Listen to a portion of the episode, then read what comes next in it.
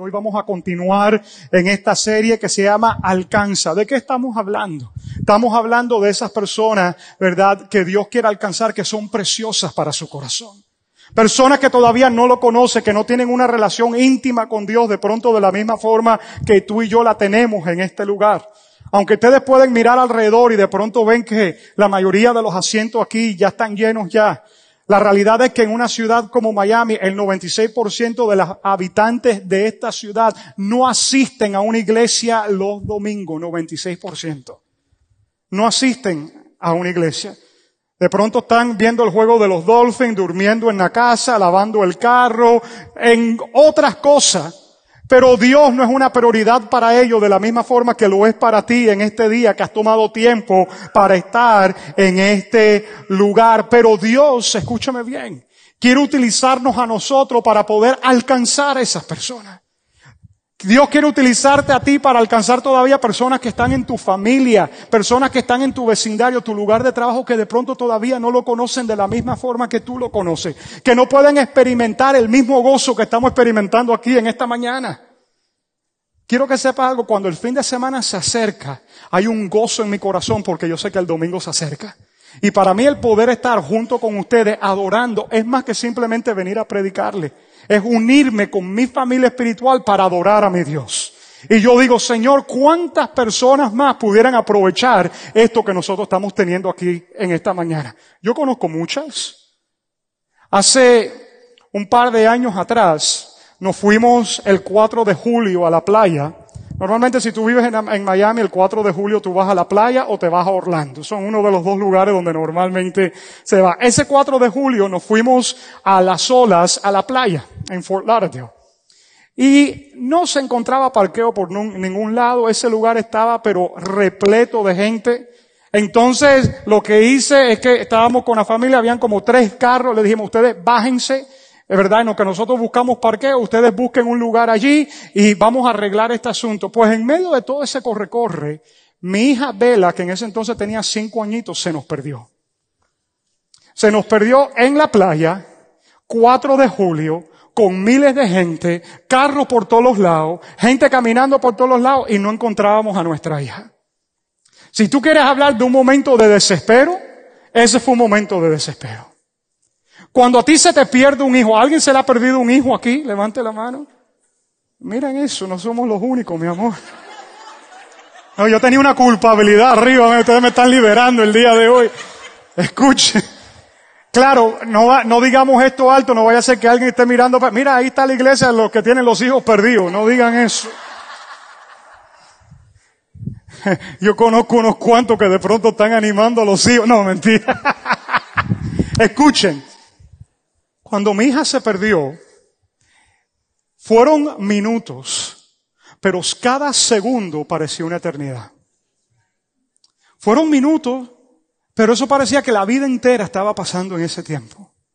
Un desespero, un temor, una angustia, los pensamientos que te vienen a la mente. ¿Lo habrá agarrado alguien? ¿Dónde estará? ¿Te habrá ido para el agua? ¿Habrá ido para la calle? Veinte cosas que le vienen a uno a la mente. Hasta que al rato, después de como unos 10 minutos, viene Vela caminando por allá en la arena, hacia donde estaba el grupo, llorando, llorando, llorando. Solita, ¿por qué? Porque se había perdido y estaba caminando hacia la dirección. ¿Ah? Sí, Richard que está ahí fue el, el que la encontró. Llorando estaba. Porque se había perdido. Mira qué interesante lo que te voy a decir. Nosotros tenemos cuatro hijos. Se nos perdió una. En ese momento que se nos había perdido esa niña, nosotros no estábamos pensando en nosotros tres. Porque los otros tres, ¿dónde estaban? Ahí con nosotros. ¿En quién estaba mi mente constantemente pensando? En la que no estaba, en la que se había perdido. ¿Sabe que el reino de los cielos opera de la misma forma? Dice la Biblia que habían, ¿verdad?, cien ovejas. Y de esas cien ovejas, uno se perdió. ¿Y qué pasó? Dice que el pastor estaba pensando, no en las 99 que tenía, estaba pensando en cuál, en la que se había perdido. Y dice la Biblia en Lucas capítulo 15, versículo 7, de la misma manera hay más alegría en el cielo por un pecador perdido que se arrepiente y regresa a Dios que por 99 justos que no se extraviaron. Qué poderoso ese versículo. No es que Dios no esté feliz con los que tiene, yo estoy feliz con los otros tres que estaban allí, pero me hacía falta una. Me hacía falta una, hacía una que no estaba. Y al Padre le hace falta unos cuantos. El Padre está buscando unos cuantos que está perdido por ahí. Y te quiere utilizar a ti, me quiere utilizar a mí para ser esas personas que los ayuden a Él a poder alcanzar a esa persona que todavía no han sido alcanzadas. La semana pasada yo les trajo un mensaje llamado pescadores de hombres. Porque Dios nos llamó a hacer qué cosa? Pescar hombres, buscar personas, los que no están, traerlos. Ojo, ahora les quiero aclarar algo.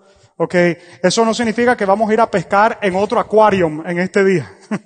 Ok, cuando digo otro acuario, digo en otra iglesia. No vayas a pescar los que están en otra iglesia, los que están en el Rey Jesús, los que están en Alfa y Omega, los que están en Butchers. Deja a esa gente tranquila, ellos están donde tienen que estar. Vamos a agarrar ese 96 que no está en ningún lado este día. Vamos a agarrar a esas personas, vamos a ver cómo nosotros les podemos compartir y hablarles a ellos porque esa gente son preciosa para nuestro Dios. Ahora, la realidad es la siguiente que aunque para poder compartir con la gente y poder alcanzarla es algo en la parte natural, porque tenemos que dar el paso de hablar, hay una parte espiritual que está involucrada con eso. Porque aparte de la realidad que tú ves con estos ojos, hay una parte que es más real todavía que lo que vemos que no podemos ver, que es el mundo espiritual.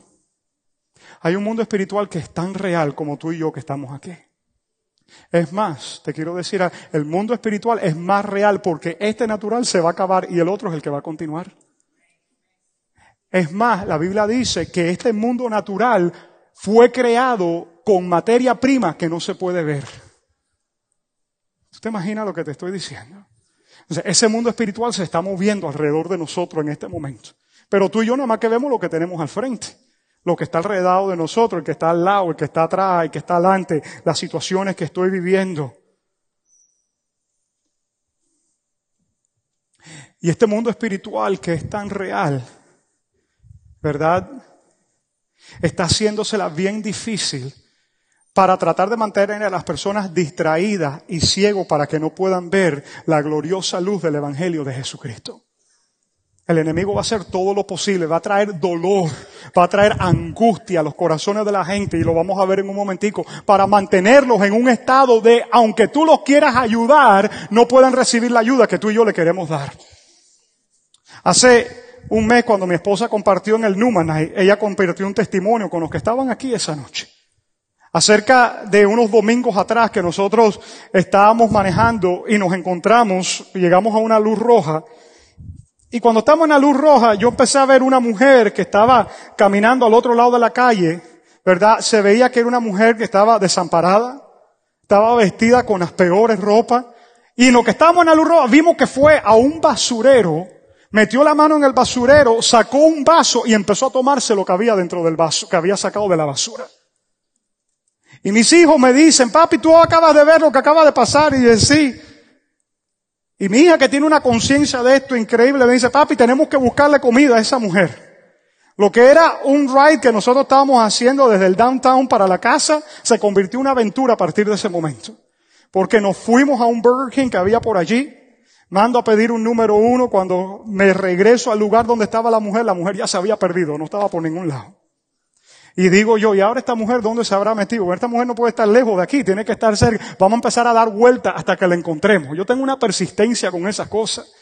Y empecé a dar vuelta, vuelta, vuelta hasta que por fin apareció la mujer. hago una U, paro el carro, me bajo con mi hija y vamos caminando hacia la mujer y le digo, honey, how are you? I'm like, listen, we got you some food con la bolsa y la bebida aquí. We got you some food. Tenemos comida. Are you hungry?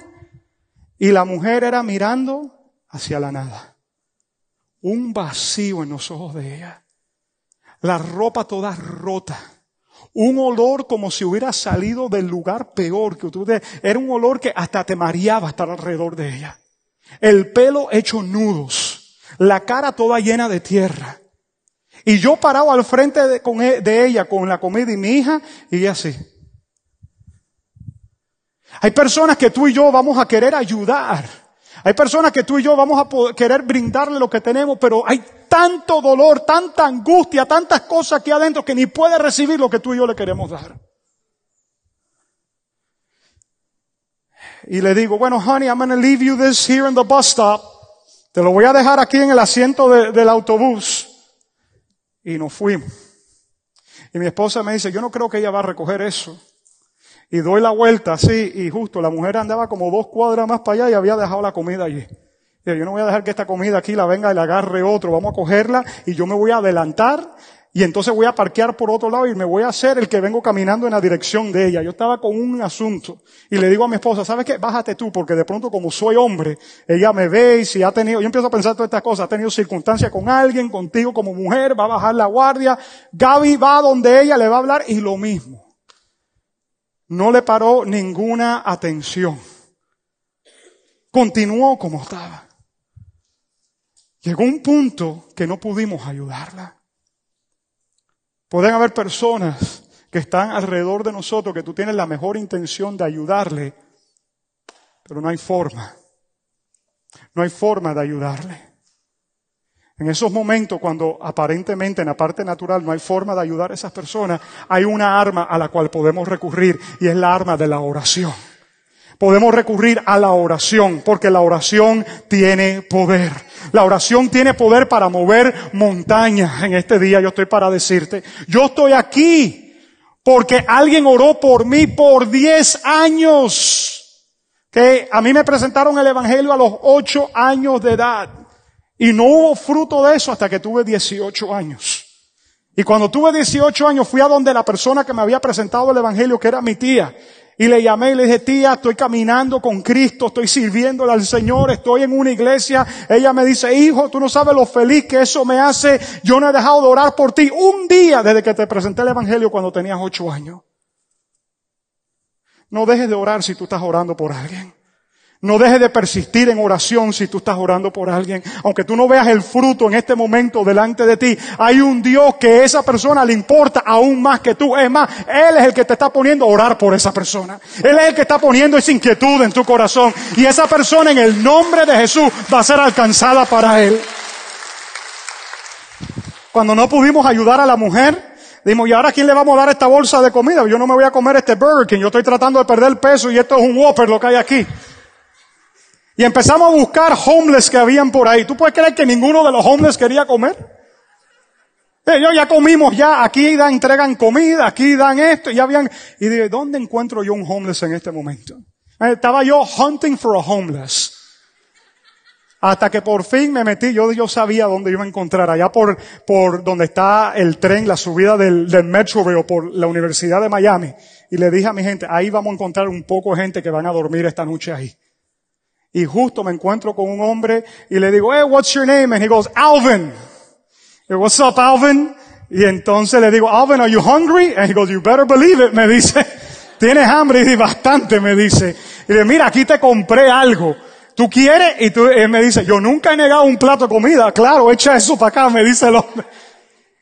Y entonces le digo, Alvin, quiero que sepa, estamos por aquí orando por las personas. Tú necesitas oración por algo. Y me dice, uy, yo necesito bastante oración. Y me empezó a tirar ahí una lista de cosas por la cual quería oración. Y ahí oramos con ese hombre. Y me dice, hey, cuando tú ores en tu tiempo, no te olvides de orar por Alvin, me dice. Y dije, tranquilo, men, que yo voy a estar orando por ti. Todavía mis hijos en la noche, Daddy God bless Alvin wherever he's at. Mis hijos oran por él todavía. Quiero hablarte en esta tarde ya con el tiempo que nos queda acerca de lo que es la oración que tú y yo podemos hacer para alcanzar a esas personas que son preciosas para Dios y que son preciosas para ti y para mí. ¿Cómo oro yo por esas personas? ¿Cómo puedo orar de una forma efectiva que pueda producir realmente un cambio en las vidas de ellos? De eso vamos a hablar. El título del mensaje en este día es Pelea por ellos. Pelea por ellos, pero la pelea no es así. No es con Floyd Mayweather que te vas a meter en un ring de boxeo. Es una pelea espiritual. Mira lo que dice Efesios 6, 12. Acompáñame allí. Porque nuestra lucha no es contra sangre ni carne. Tu lucha no es con tu suegra, hermano. No es contra carne ni sangre, ay pastor, pero pareciera, no, tranquilo, es una bendición que tú tienes ahí. Mi lucha no es contra carne ni sangre, no es tu esposo, no es el vecino, no es nadie esa gente, sino contra principados, contra potestades, contra los poderes de este mundo de tinieblas contra las huestes espirituales de maldad en las regiones celestiales. Eso como que luce hasta un poco tenebroso lo que estamos hablando ahí. Pero hay una realidad. Que si vamos a luchar por gente en la oración, nuestra lucha tiene que ser en un ámbito espiritual. ¿Me están entendiendo lo que les estoy hablando? Entonces, número uno, apunta ahí donde tú estás. ¿Cómo oro yo por estas personas? ¿Cómo peleo yo por ellos? Número uno, oramos que el Padre los atraiga a Jesús. Oramos que el Padre los atraiga a Jesús. Número uno. Juan capítulo 6, versículo 44. Dice así. Pues nadie puede venir a mí a menos que me lo traiga el Padre. Mira ese versículo. Jesús está diciendo, nadie puede venir a mí a menos que me lo traiga el Padre. ¿Quién va a traer a esa persona? Que me envió y yo lo resucitaré en el día final. El Padre es el que va a traer a las personas a Jesús. Por ahí tenemos un dicho que nosotros decimos, no, es que yo fui a la iglesia porque estaba buscando a Dios.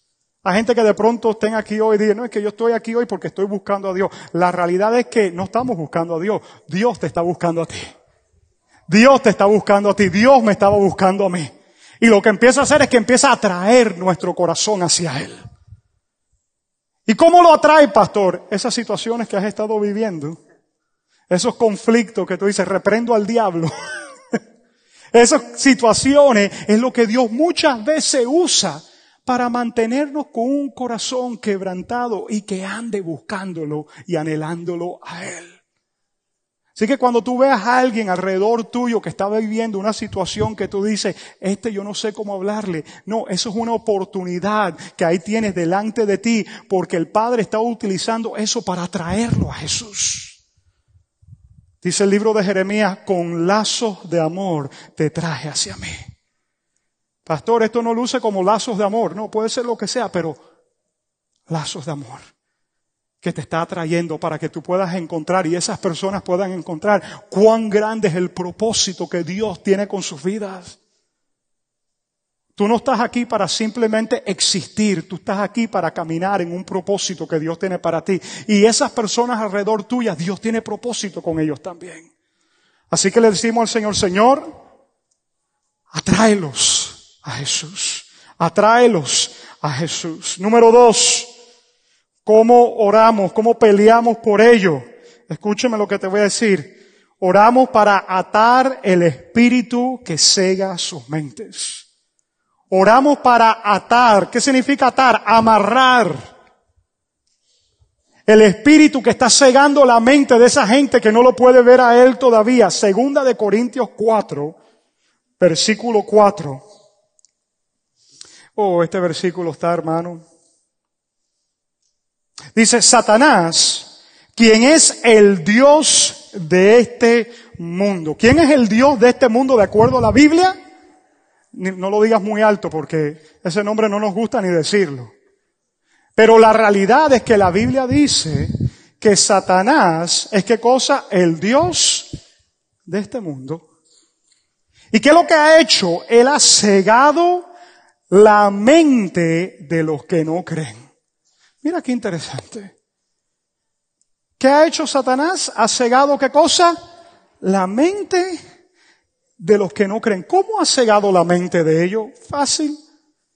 Con dolor, con angustia, con depresión, con religión. Amén. Con tradiciones, con soledad, con disolución, tantas cosas que el enemigo ha hecho para cegar, escúchame bien, las mentes de aquellos que no pueden creer. Y dice aquí, mira qué lindo este versículo, son incapaces de ver la gloriosa luz de las buenas noticias. No que no la quieran ver, son incapaces de verla. ¿Qué significa? Son incapaces. Significa que aunque quieran verla, no la pueden ver. Porque como ha cegado sus mentes con problemas, con situaciones, con depresión, con angustia, con desencanto, ¿qué es lo que ellos ven? El problema que tienen delante. La situación que tienen delante. La enfermedad que tienen en el cuerpo. El hijo que no quiere saber nada de nada. La situación que tuve con la ley, la situación que tengo migratoria, eso es lo que ven al frente de ellos estas personas y así el enemigo mantiene sus mentes cegadas y son incapaces de ver y entonces tú vienes y le dices, ¿sabes qué? Que Dios tiene un propósito para ti, Dios no te quiere allí y la persona te dice, no me hables de religión, brother. Yo no quiero saber de religión. Porque aunque tú no le estás hablando de religión, tú le estás hablando de una relación con Dios, ¿qué es lo que ellos ven? El problema de ellos magnificado al frente de ellos. Y son incapaces de ver. ¿Dónde está Charles? Mira, Charles, Charles, tú ven un momentico aquí, ven acá. Voy a dar un ejemplo aquí. Párate aquí al lado mío. Anabel, ven tú arriba. Tú te vas a poner ahí, ven Charles, ponte aquí. Aquí la cámara para que agarre esto bien. Anabel, tú te vas a parar ahí. Esta es la bendición que Dios tiene para mí. Está aquí atrás. Pero yo estoy parado aquí. Y yo lo que veo, ¿qué cosa es? La bendición que Dios tiene. ¿Sabe lo que yo veo? El gigante este que yo tengo parado a frente mío aquí. Yo no puedo, Anabel está detrás de él y yo ni lo puedo ver. Porque esto es tan grande y toma tanto espacio, tú tranquilo, estás perdiendo peso y vas a comenzar el gimnasio conmigo también. Toma tanto lugar en mi mente y en mi corazón que yo no puedo ver lo que Dios quiere hacer. Porque lo que veo es esto. Y esto, ¿qué es lo que hace? Cega mi mente para no ver la noticia que Dios me quiere dar. ¿Me están escuchando lo que les estoy diciendo? Pueden bajarse mis grandes eh, aquí asistentes el día de hoy. Tú hablas con gente y es como si fuera una nube. Yo no sé si a ti te ha pasado. Pareciera que hay una nube sobre ellos. Como que la mente de ellos estuviera todo el tiempo como detrás de una neblina. Son incapaces de ver la gloriosa luz de la buena noticia, no entienden el mensaje acerca de la gloria de Cristo, quien es la imagen exacta de Dios, dice la Biblia. Entonces venimos y oramos y decimos, Padre, yo ato ese espíritu que tiene a tal persona cegado en este momento a través de esa situación, ese problema. Yo ato ese espíritu que está levantando una voz más alta que el mensaje que tú le quieres dar. Y yo declaro que ese espíritu no tiene autoridad para operar en esa vida. Y tú empiezas a obrar en el espíritu, a orar por esa persona. ¿Me están escuchando? ¿Cuántos van a salir listos a pelear aquí en el espíritu por gente que ustedes aman? Número tres vamos a desatar en oración el espíritu de adopción. So, yo ato el espíritu que los mantiene cegado, pero desato el espíritu de adopción. El Espíritu Santo sobre la vida de ellos. Romanos capítulo 8, versículo 15. Dice, y ustedes no han recibido un espíritu que los esclavice al miedo. En cambio, recibieron el Espíritu de Dios cuando Él los adoptó como sus hijos sus propios hijos. Ahora le llamamos Abba Padre. So desatamos ese espíritu de adopción sobre la vida de ellos. ¿Quién es el Espíritu Santo? Mira qué tremendo. Jesús dice lo siguiente, dice el Espíritu sopla donde quiera. Y tú no lo ves de dónde viene ni a dónde va. Pero dice, pero así es lo que nacen de nuevo. So, tú desatas ese Espíritu Santo porque Jesús en esa misma escritura dice que nadie puede entrar en el reino de los cielos a no ser que haya nacido de agua y del Espíritu. Y tú empiezas a orar y tú empiezas a decir, Espíritu Santo, toca ese corazón. Toca ese corazón, empieza a hacer la obra en la vida de esa persona que está allí. Aunque quiero que sepas, tú no veas resultados al momento. Continúa, continúa, continúa. Número cuatro, vamos a orar para que otros creyentes se crucen con ellos y entren en relaciones positivas. con estas personas. Mira qué interesante, esta es una de las oraciones que yo hago, porque yo tengo familiares que todavía no conocen al Señor. Yo tengo familiares que están bien lejos de Dios.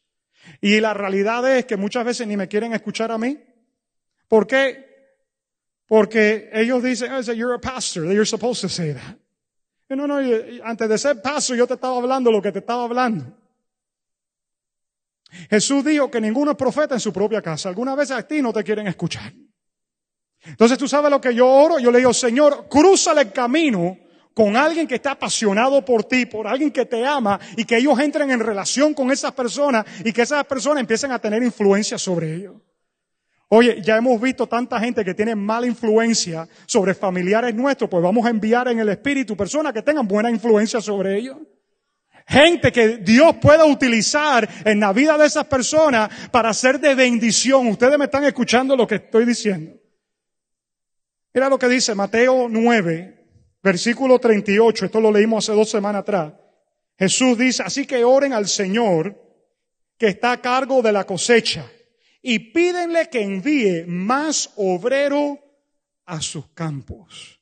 Y tú sabes lo que lloro, Señor, mando unos cuantos obreros a donde están mis sobrinos. Mando unos cuantos obreros ahí donde están mis hermanos. Yo tengo un hermano y una hermana en Cuba. Y cada vez que yo he ido allá, los he llevado a la iglesia conmigo. La última vez mi hermano, yo prediqué, él levantó la mano, recibió a Cristo, fue tremendo. Pero después yo le dije a unas personas allá en la iglesia, no me dejen a este hombre Allá estuve en la casa del pastor Andy, que es un pastor que vive ahí donde están mis hermanos. Manda gente para allá. ¿Por qué? Porque una decisión ahí, tú me entiendes, en el momento de pronto no es lo suficiente para que él pueda comenzar a caminar en el propósito de Dios. Mándale gente a ese hombre. Y yo le pido al Señor, Señor, que mis hermanos, escúchame bien, sea el campo de cosecha de alguien que tú hayas puesto por ahí. De la misma forma que yo les dije la semana pasada, escúchame, hay una cosecha que tú puedes alcanzar que yo no puedo alcanzar. Pues yo le pido al Señor, Señor, que mis familiares sean cosecha de alguien que hay alrededor de ellos, que ya tú hayas puesto la inquietud en alguien de alcanzar a mis familiares.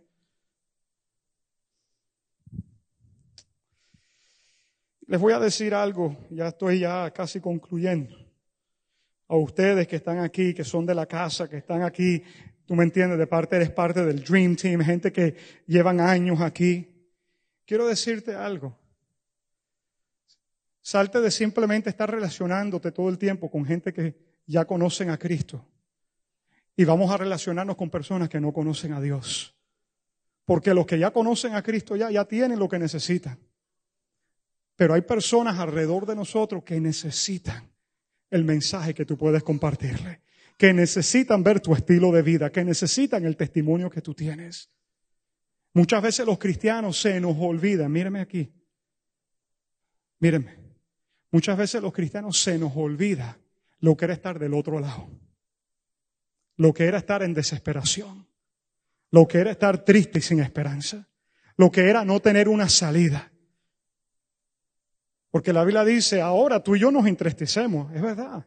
El venir a Cristo no significa que se acabaron los problemas, pero no nos entristecemos como esos que no tienen esperanza. Tu tristeza y la mía es diferente al que no tiene esperanza. El que no tiene esperanza no tiene esperanza de nada.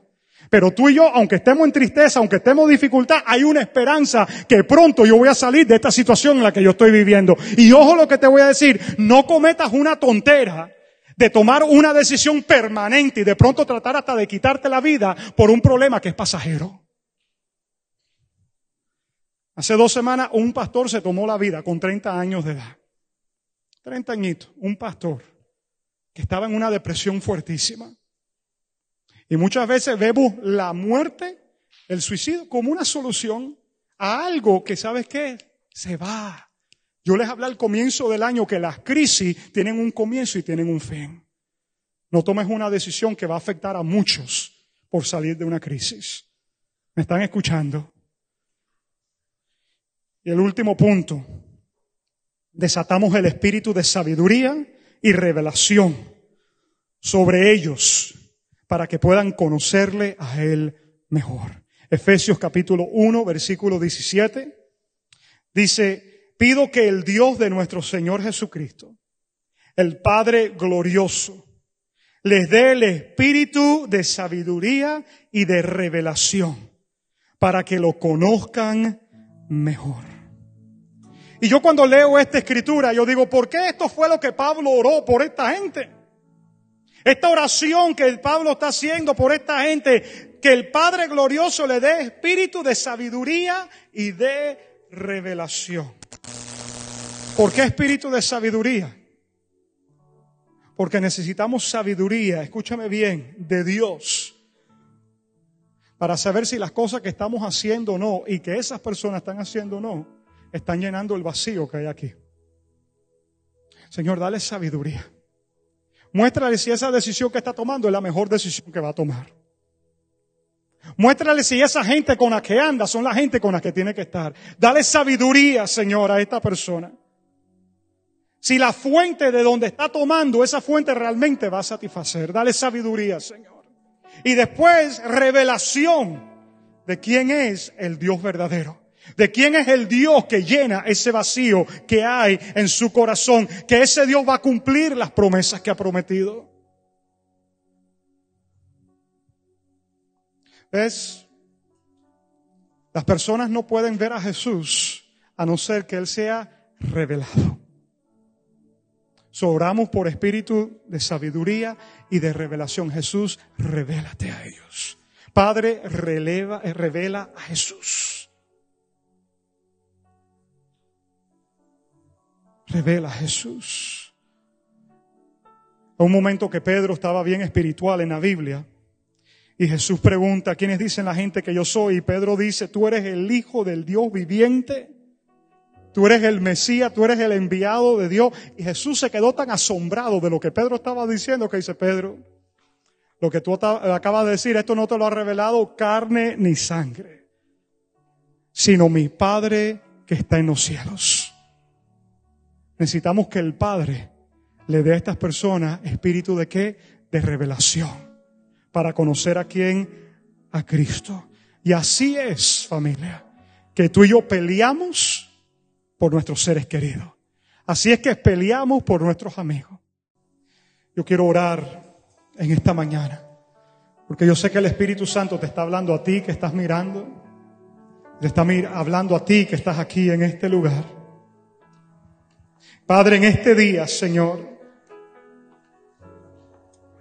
hay personas, Señor, que te dicen, enséñame a orar de una forma efectiva, mi Dios, que pueda marcar una diferencia en el corazón de estas personas que tú amas y que tienes propósitos con su vida. Padre, en el nombre de Jesús, úsame como una herramienta en tus manos, Señor. Úsame, Señor, en tus manos, Señor. Y, Señor, mueve mi corazón hacia la compasión. Para ayudar a esos que están buscando respuesta, pero la están buscando en tantos otros lugares, Señor. Ayuda a que mis oraciones marquen una diferencia para la eternidad en la vida de las personas. Y ahí donde tú estás en esta mañana, yo quiero extenderte a ti una invitación. Si tú hoy estás en este lugar de pronto por primera vez o llevas un par de semanas viniendo a este lugar o quién sabe. Pero de pronto tú te estás diciendo allí donde tú estás en este día, que tú no estás seguro que tú conoces a Dios de esta forma íntima, como yo lo he estado describiendo a Él en este mensaje. Y de pronto tú también has estado buscando y has estado tratando de llenar tu alma con diferentes cosas. A la final del día te va a dejar vacío. De pronto hay dolor, angustia, que está manteniéndote completamente ciego a una verdad más grande. Y ahí donde tú estás en este día, yo quiero decirte que ese vacío solamente se puede llenar a través de una relación con Dios, a través de la persona de Jesucristo. Si hoy ahí tú invitas a Jesús a que venga tu corazón, la Biblia dice que tus pecados serán perdonados y que tú te conviertes en un hijo, te conviertes en una hija de Dios y empiezas a vivir para un propósito más alto, que tú recibes el regalo de la vida eterna. y que eres sellado con el Espíritu Santo precioso de Dios. No hay una mejor forma que tú te puedas ir de este lugar en esta tarde que sabiendo que estás en una relación con el Dios de los cielos. No hay una mejor forma de comenzar esta semana de que saber que ahora estás viviendo para un propósito. Y si hoy tú estás en este lugar y tú me dices, pastor, ese soy yo. Yo necesito aceptar esa invitación que tú me estás dando. Entonces en este momento yo quiero pedirte que tú hagas esta oración conmigo. Señor Jesús, hoy yo te invito a ti a que vengas a ser mi Señor y mi Salvador. Te pido perdón, Señor, por todos mis pecados. Te pido que a partir de este día tú me tomes de la mano y me hagas un hijo, una hija de Dios y me ayudes con este vacío que puedo llevar por dentro, llena cada área de mi corazón y ayúdame a vivir para el propósito que tú tienes conmigo en esta vida. Jesús, hoy me entrego completamente a ti. Y te pido que me tomes de la mano y me lleve a los brazos de mi Padre Celestial. Quiero conocerte mejor a partir de hoy. Yo te doy gracias por darme una segunda oportunidad en este día a la vida. En el nombre precioso de Jesús. Amén y amén.